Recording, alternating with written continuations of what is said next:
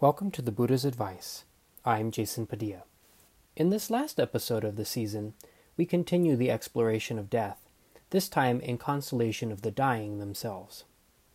One of the significant markers of death is our reluctance and fear in talking about it or working with it. Many consider death too morbid and quickly change the subject to sunnier matters. Writing a will and planning a funeral is full of emotional upheaval. It is difficult to say goodbye to the ones we love and to lose those that are close to us. However, death is inevitable and will come for us sooner or later. What advice does the Buddha have on fear of death? In the numerical discourses of the Buddha, we find a sutta where the Buddha and a Brahmin discuss the people who fear the end of their lives. Found in the Book of the Fours, Sutta number 184 is simply called fearless. This title refers to the people who were fearless at the time of death. At the time, the Buddha was debating with several Brahmins about the nature of phenomena, people, and various teachings. This sutta is one of those encounters. It begins, quote, Then the Brahmin Janusoni approached the Blessed One and exchanged greetings with him. Then, sitting to one side, he said to the Blessed One, Master Gotama, I have the thesis and hold the view that there is no one subject to death who is not frightened and terrified of death. The Buddha replies, Brahman, there are those subject to death that are frightened and terrified of death, but there are also those subject to death that are not frightened and terrified of death. And Brahman, who are subject to death that are frightened and terrified of death? Here, someone is not devoid of lust, desire, affection, thirst, passion, and craving for sensual pleasures. When he incurs a severe and debilitating illness, he thinks, Alas, the sensual pleasures dear to me will leave me, and I will have to leave those sensual pleasures. He sorrows, languishes, and laments. He weeps, beating his breast, and becomes confused. This is one subject to death, who is frightened and terrified of death. Again, someone who is not devoid of lust, desire, affection, thirst, passion, and craving for the body. When he incurs a severe and debilitating illness, he thinks, Alas, this body dear to me will leave me, and I will have to leave this body. He sorrows, languishes, and laments. He weeps, beating his breast, and becomes confused. This too is one subject to death who is frightened and terrified of death. Again, someone who has not done what is good and wholesome, or has made a shelter for himself, but has done what is evil, cruel, and defiled. When he incurs a severe and debilitating illness, he thinks, Alas, I have not done anything good and wholesome, nor have I made a shelter for myself, but I have done what is evil, cruel, and defiled. When I pass on, I will meet the appropriate fate. He sorrows, languishes, and laments. He weeps, beating his breast, and becomes confused. This too is one subject of death, who is frightened and terrified of death. Again, someone here is perplexed, doubtful, and undecided about the good Dhamma. When he incurs a severe and debilitating illness, he thinks, Alas, I am perplexed, doubtful, and undecided about the good Dhamma. He sorrows, languishes, and laments. He weeps, beating his breast, and becomes confused. This, too, is one subject to death who is frightened and terrified of death. These are the four subject to death that are frightened and terrified of death. Here, the Buddha is using his classic structure of going towards either wholesomeness or unwholesomeness. Presented here are four types of people stuck in thinking unwholesomely. They are consumed by their greed for experiences, material things, or their own body and youth.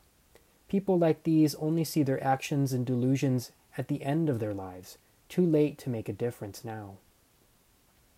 The Buddha's advice here is not to waste so much time on things, youth, the body, and instead focus on doing what wholesome things we can for ourselves and for others. The Buddha continues likewise as he did before, but speaking on the four people who are fearless at the time of death, he states, quote, And Brahman, who are those subject to death that are not frightened and terrified of death?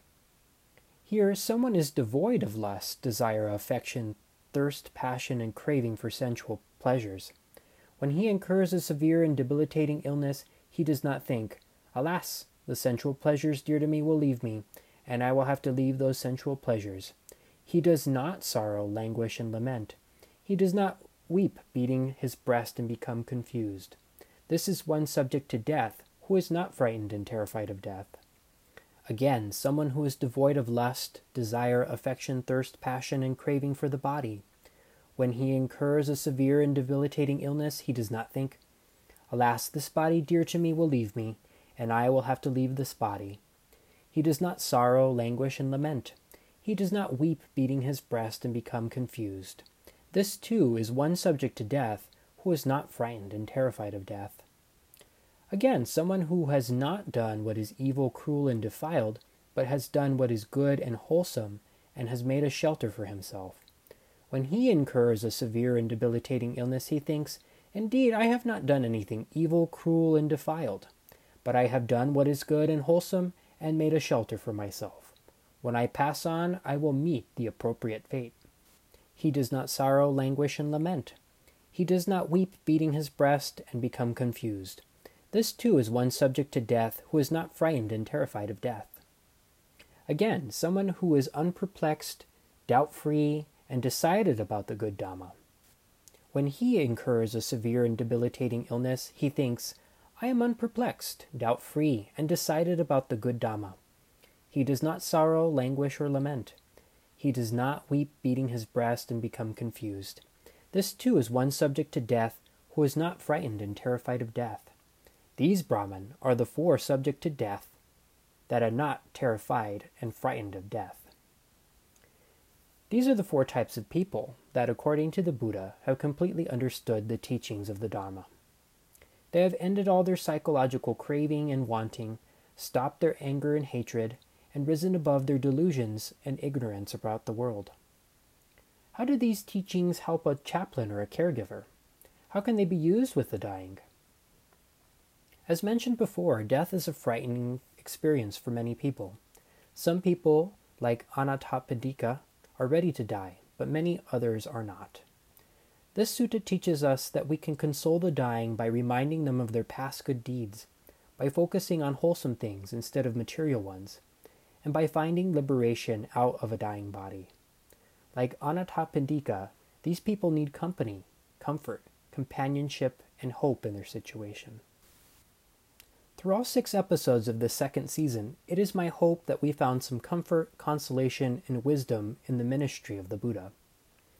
Whether we examine his words on caregivers, spiritual advice, the holy life, the sick, the mourning, or the dying, we will always find themes of love, care, kindness, and compassion.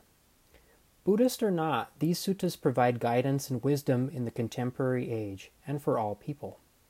They will serve caregivers and chaplains well for a very long time. I'm Jason Padilla, and this is the Buddha's Advice.